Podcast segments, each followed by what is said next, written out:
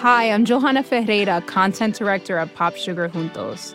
Juntos is all about celebrating Latinx culture, pride, our many intersectional identities, and joy.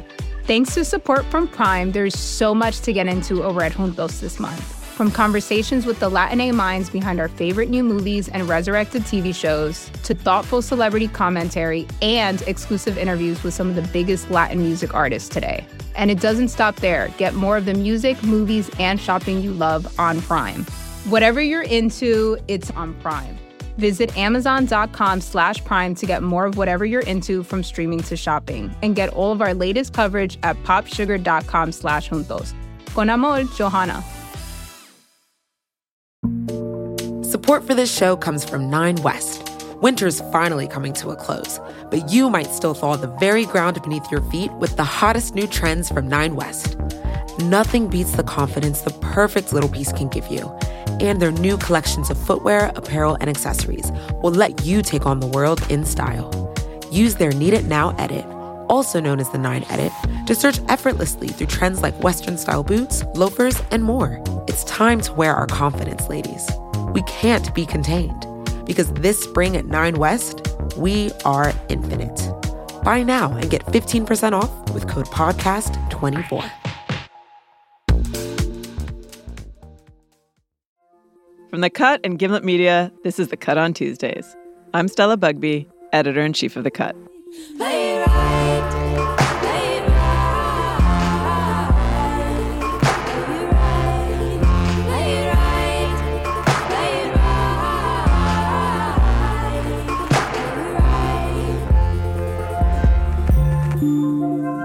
I eat a sweet potato every morning. Really? Is mm-hmm. that the mm-hmm. secret to your success? Should I be like, so I get it done. how do you sweet potato? It's like the shortest just, podcast just, like, ever. Eat it like. Do you steam it? No, I bake them and then I just eat them like.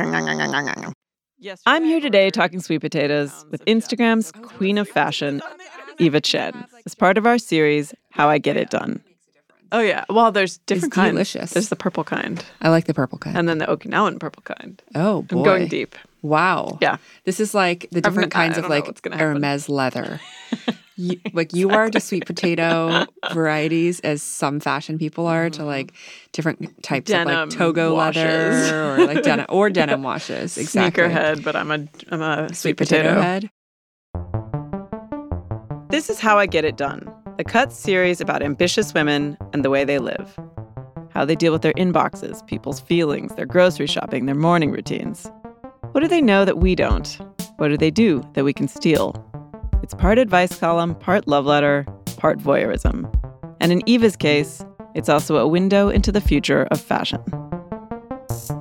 When people who don't work in the industry imagine the fashion world, they're usually picturing something like The Devil Wears Prada, a distant office high above Manhattan, where a handful of aloof, haughty people sit around deciding what style is. And sometimes it still is like that. But fortunately, we have alternatives now. Today, if you're a kid who's interested in clothes, you might be reading fashion magazines, but you're definitely looking at Instagram. And Eva is someone who saw that change coming before just about anyone else.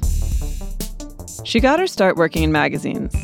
As a young editor, she worked for Bazaar and Teen Vogue and eventually became the editor in chief of Lucky.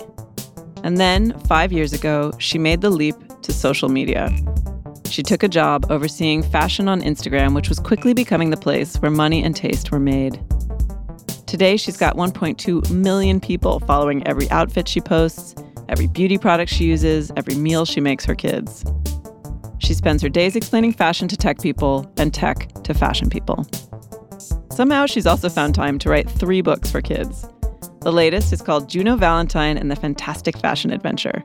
And Eva told me that when she looks back on what she was like growing up, children's book author is a job that makes way more sense to her than influencer. Books were like my world growing up. I was super shy. I was really awkward, super nerdy. Um, I went to a very intellectually, I guess, intense all girls school in New York. And a hot, cool Friday night for us was to go to like Barnes and Noble in Union Square and like read magazines that we couldn't afford to buy because they were international and like $14. Oh my God. Um, and just kind of like sit on the in retrospect, very dirty carpet, and the new germaphobe in me like freaks out about that. But we'd sit on the carpet of the Barnes and Noble and Union Square and just read. And my favorite class at school was always this um, English literature class with this um, teacher named Mrs. Susan Sagor, who was actually in retrospect like super chic. Would sit at like the edge of like the desk at school with like a slingback dangling off, and she always wore these like big full skirts and cardigans, which is like very Prada if you think about it. Um, and I didn't really listen to the cl- clues in my life growing up that kind of led me to, I guess, where I am now. And I think part of me shares a lot because I if I can help other people figure out some advice that might help them along their path, like I just feel kind of obligated to do that. Well, you say you didn't listen to the to the clues, but you ended up here somehow. Um, I mean, I ended up here, but it definitely, I mean, I was pre-med in college for 3 years. As a first generation American, the immigrant mentality at the time and I think, you know, it's evolving, but the immigrant mentality at the time was to really push kids towards really stable careers, which which is like engineering, law, medicine. I mean, they're perceived as stable, right? I went to Johns Hopkins, which is like known for its medical school, and I was working so hard, not sleeping very much, and still getting like pretty mediocre grades. But then to fulfill requirements, I was taking like classes in Baldwin or creative writing. They weren't easy classes, but I I did pretty well in them naturally. And those were like some of the clues, right? Like in retrospect, now when I um, talk to students and they're like, oh, I feel like I'm doing this because I have to to make my parents happy. And I'm like, well, what classes do you take that you would do more of without telling your parents? Like, what's your like secret passion? So you have a very big job, and a big part of your job at Instagram is to chronicle your own life um, at least it seems from the outside that I don't know if you're contractually obligated to do that, but it certainly seems to take up a bunch of your time. You know what's funny? People always ask me if I am required to post on Instagram as working at Instagram, and I'm like totally not even before I worked at Instagram, I like shared a lot about my life. And even when I was like a magazine editor, when I was at Lucky, and when I was at Elle, and when I was at Teen Vogue, I always wrote a lot in the first person. And it was always kind of, it's always kind of been a thing that I've done and like slightly overshared my life. And so I can do Instagram. I don't want to say like, I breathe, but I can blink my eyes and like have like 10 ideas for stories.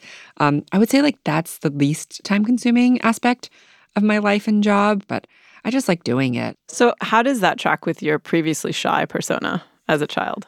Um, I don't know. I feel like I, I would say, I guess, when I started working in magazines, people are always asking you questions, like, and not people from the industry, like your your aunt's cousin at like your best friend from growing up's wedding.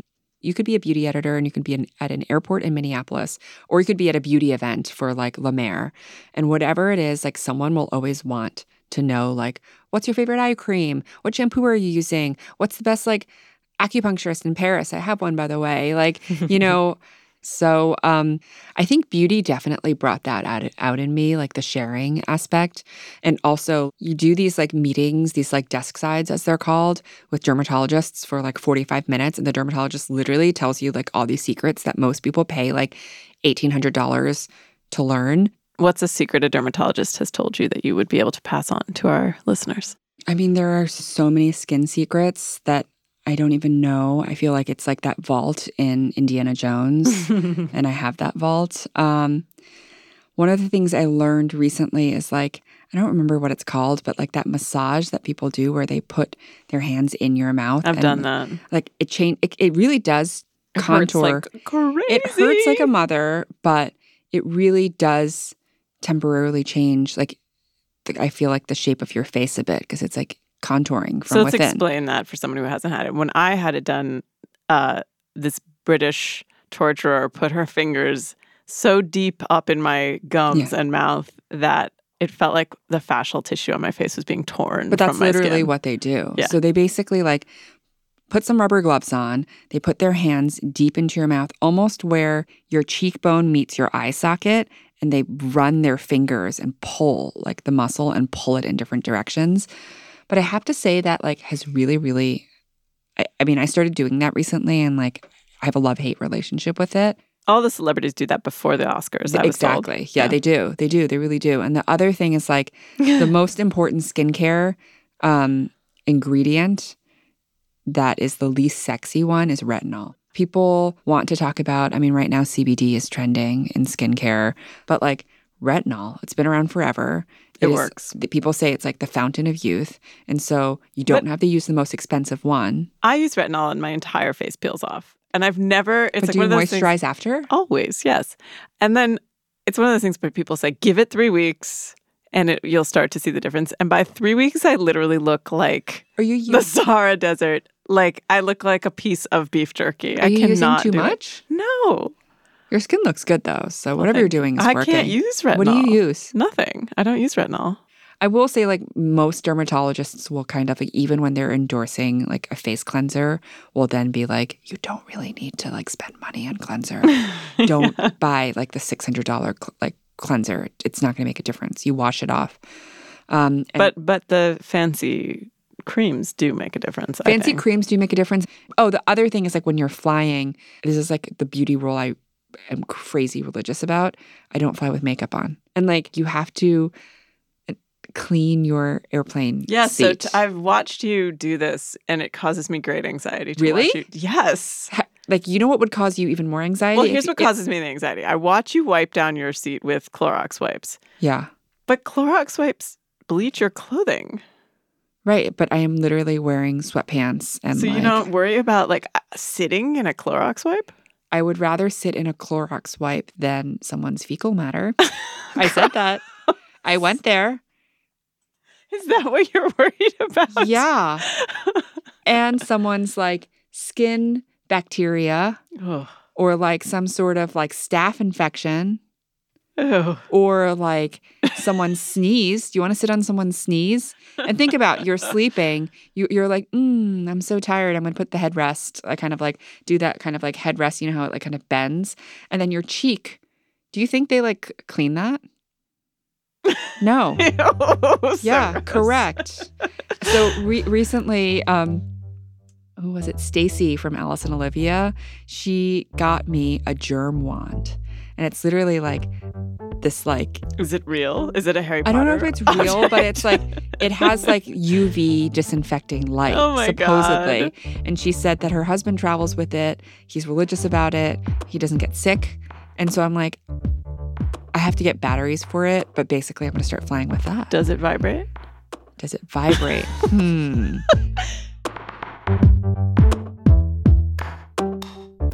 Coming up, Eva and I compare our knowledge of teen slang.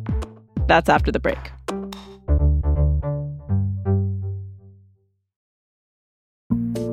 Support for this show comes from Nine West. Winter's finally coming to a close, but you might still thaw the very ground beneath your feet with the hottest new trends from Nine West. Nothing beats the confidence the perfect little piece can give you. And their new collections of footwear, apparel, and accessories will let you take on the world in style. Use their Need It Now edit, also known as the Nine Edit, to search effortlessly through trends like Western style boots, loafers, and more. It's time to wear our confidence, ladies. We can't be contained because this spring at Nine West, we are infinite. Buy now and get 15% off with code PODCAST24. This week on The Gray Area, Professor Diana Pasulka and I tackle one of life's biggest questions Are we alone in the universe? What would it take for you to step off the agnostic ledge and say, yeah, aliens are real? Is it a spacecraft landing on the White House lawn? Well, something that was anomalous in 1952 did fly over the White House. And that's one of those cases that is still weird. That's This Week on The Gray Area, available wherever you get your podcasts.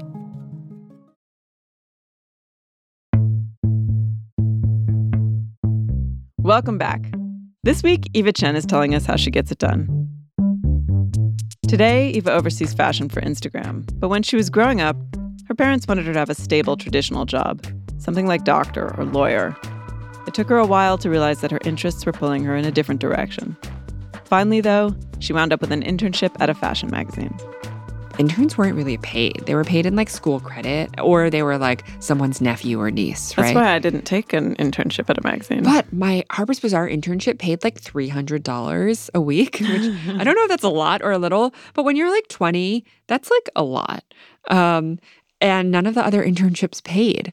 And so I was like, yeah, I'm going to take like as the kids say nowadays, like I'm gonna get that bread. Do you know that expression? yes. okay. I like just learned it and I really love it. I also learned the expression that's fire, which Mm. means like that's cool. You didn't know that one? I like just didn't know how to use it. You're and- gonna love having teenagers. Can I just tell you? I love having teenagers. It's so much fun because you learn the craziest slang. And then do you embarrass them by saying the things back to them? Because I do that now with like my help desk. Like all the cool guys at my help the help desk at like Instagram say things like, "Oh, that's fire," and I'm like, "That's fire," and then they like literally like run away from me. Well, actually, they'll say something, and then I'll go take it over to the cut, and I'll be like, "Have you all heard this slang?" What is the other Give one? Give me an said? example of a slang that you learned that I can integrate Um, into my vocabulary. Smells loud. smells loud. Smells loud. Is that good or bad? That's smoking weed in What? in public. if you walk by somebody smoking weed in public, that smells loud. Whoa. That was my most recent I see. Like if piece you of asked piece me, of slang that I picked up, and I was like, I went immediately into the cut chat room. Like, does anybody know what "smells loud" means? and did they? no.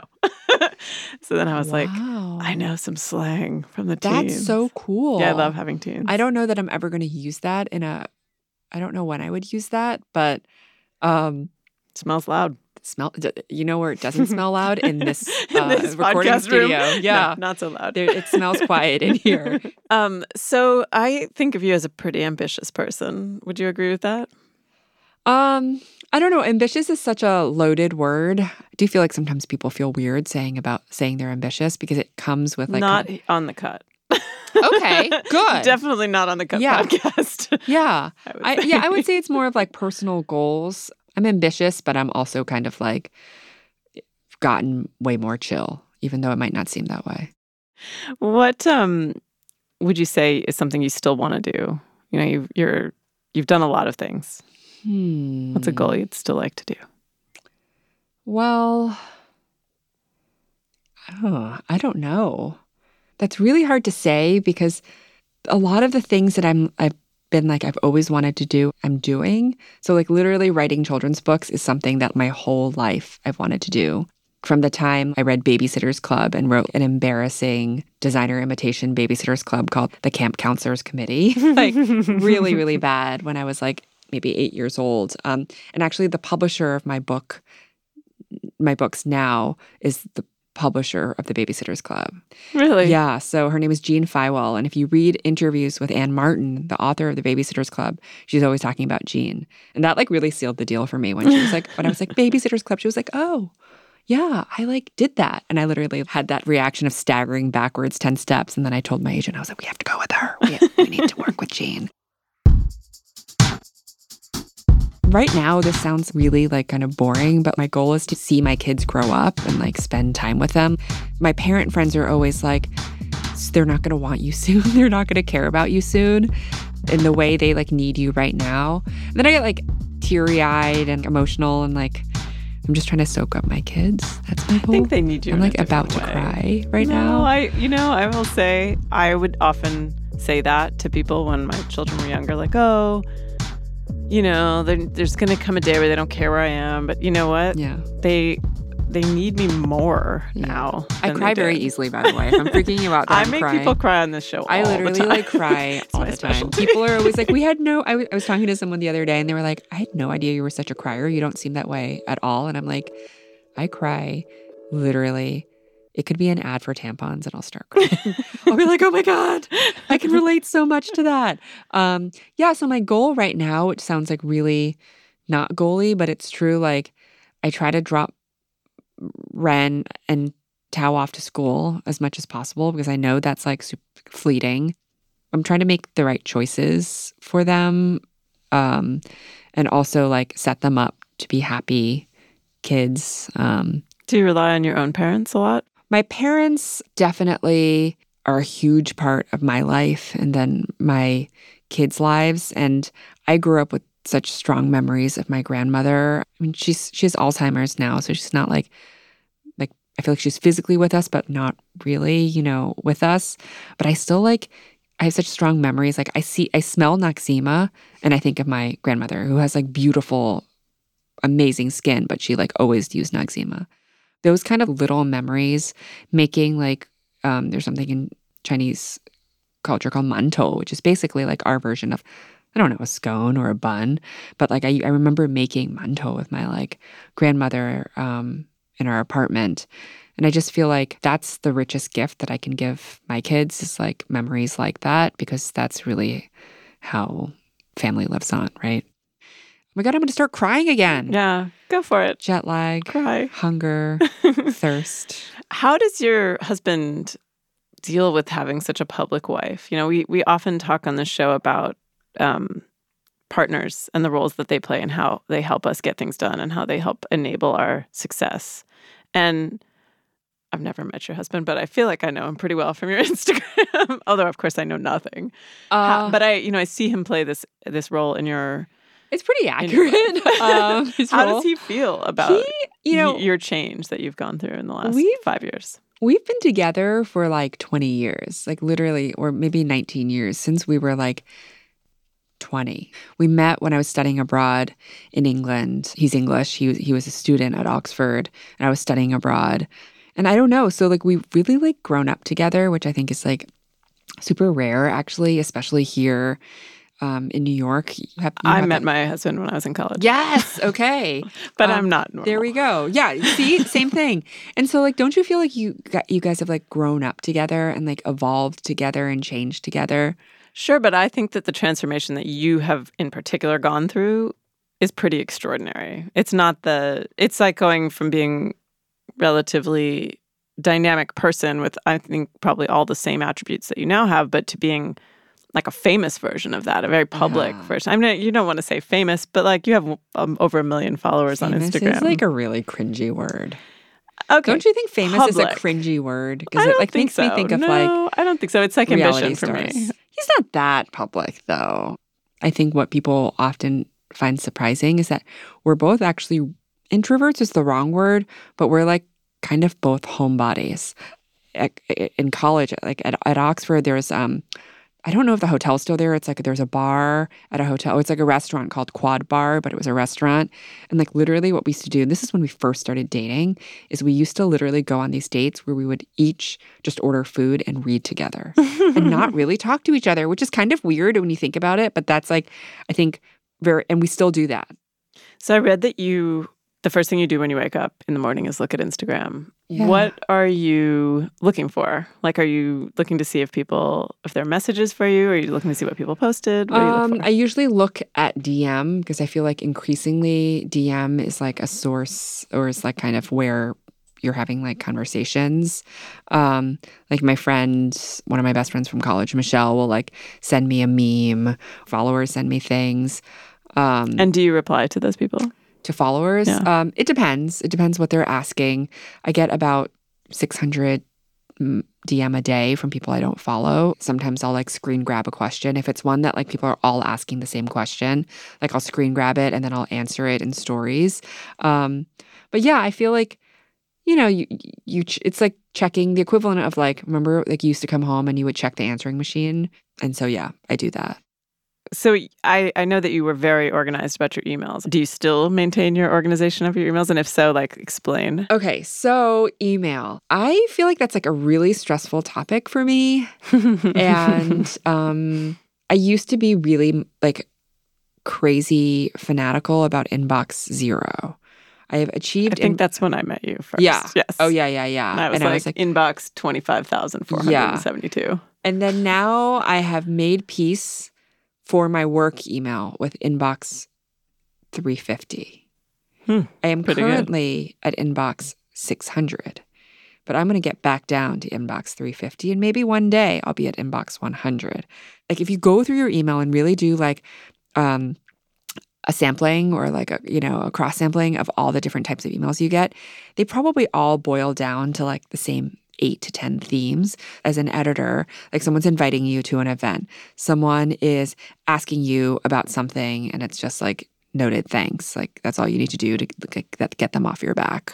um, Or like in my case, people are emailing me with like the similar kind of like Instagrammy questions.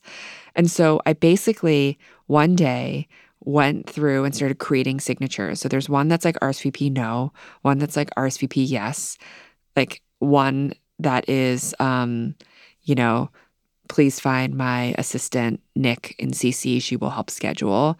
One like and basically when someone writes me something, I'll literally just like pull down the signature menu and use the signature. And then if I need to like add something to personalize it, that's like hope your kids are well or happy birthday or like see you soon like then I'll do that but I don't know because now the fact that I'm like at inbox 600 means that maybe that system's not working anymore Mm. and I might have to re- Did you invent re- that system or did you learn it from someone else? I, f- I think I invented it. Mm. I want to say I invented it.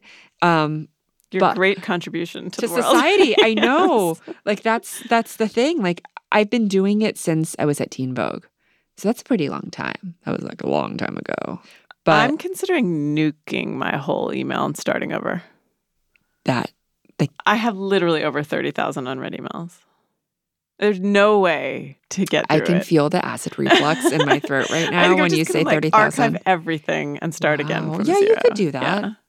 But I mean, I just I can't possibly get to. Do you like um remove yourself I have from a folder. I have a folder in my email now that just says today, and Oh. every night before I go to bed, there's like at least 200 emails I haven't read. oh, Yeah. so I just start over every day at zero in my today folder. wow. that way I know like I can skim really fast, like urgent or goes into the Wow. vast pile of unread emails. The worst is when someone marks something high pry and it's so low pry. And I, I, I have been known to when someone marks something high pry, I'll reply, but I mark it low priority. That's like as passive. That's That's so passive aggressive. that's as aggr- passive Wow, aggressive Eva. and like mean as I get when someone's like, it's really high so pry mean. to know if you're going to this event like 14 miles outside of the city, like at 4 p.m. on a Sunday. Actually, I'm going to use the name like Tracy. Actually, Tracy, that's low pry. and then I mark it low pry and I'm like, I'm so sorry, I can't make it. I use my RSVP no signature and I mark it low pry. See, ladies and gentlemen, she does have an edge.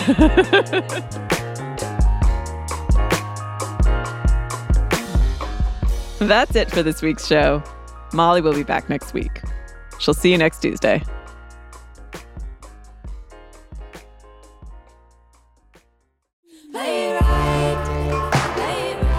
Cut on Tuesdays is produced by Sarah McVie and Kate Parkinson Morgan. Our senior producer is Kimmy Regler. We're edited by Lynn Levy and me, Stella Bugbee. Mixing by Haley Shaw. Our music is by Haley Shaw, Emma Munger, and Peter Leonard. Our theme song is Play It Right by Sylvan Esso. The Cut on Tuesdays is a production of Gimlet Media and The Cut.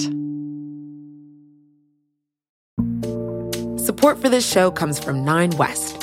Winter's finally coming to a close, but you might still thaw the very ground beneath your feet with the hottest new trends from Nine West. Nothing beats the confidence the perfect little piece can give you. And their new collections of footwear, apparel, and accessories will let you take on the world in style. Use their Need It Now edit, also known as the Nine Edit, to search effortlessly through trends like Western style boots, loafers, and more. It's time to wear our confidence, ladies. We can't be contained because this spring at Nine West, we are infinite. Buy now and get 15% off with code PODCAST24.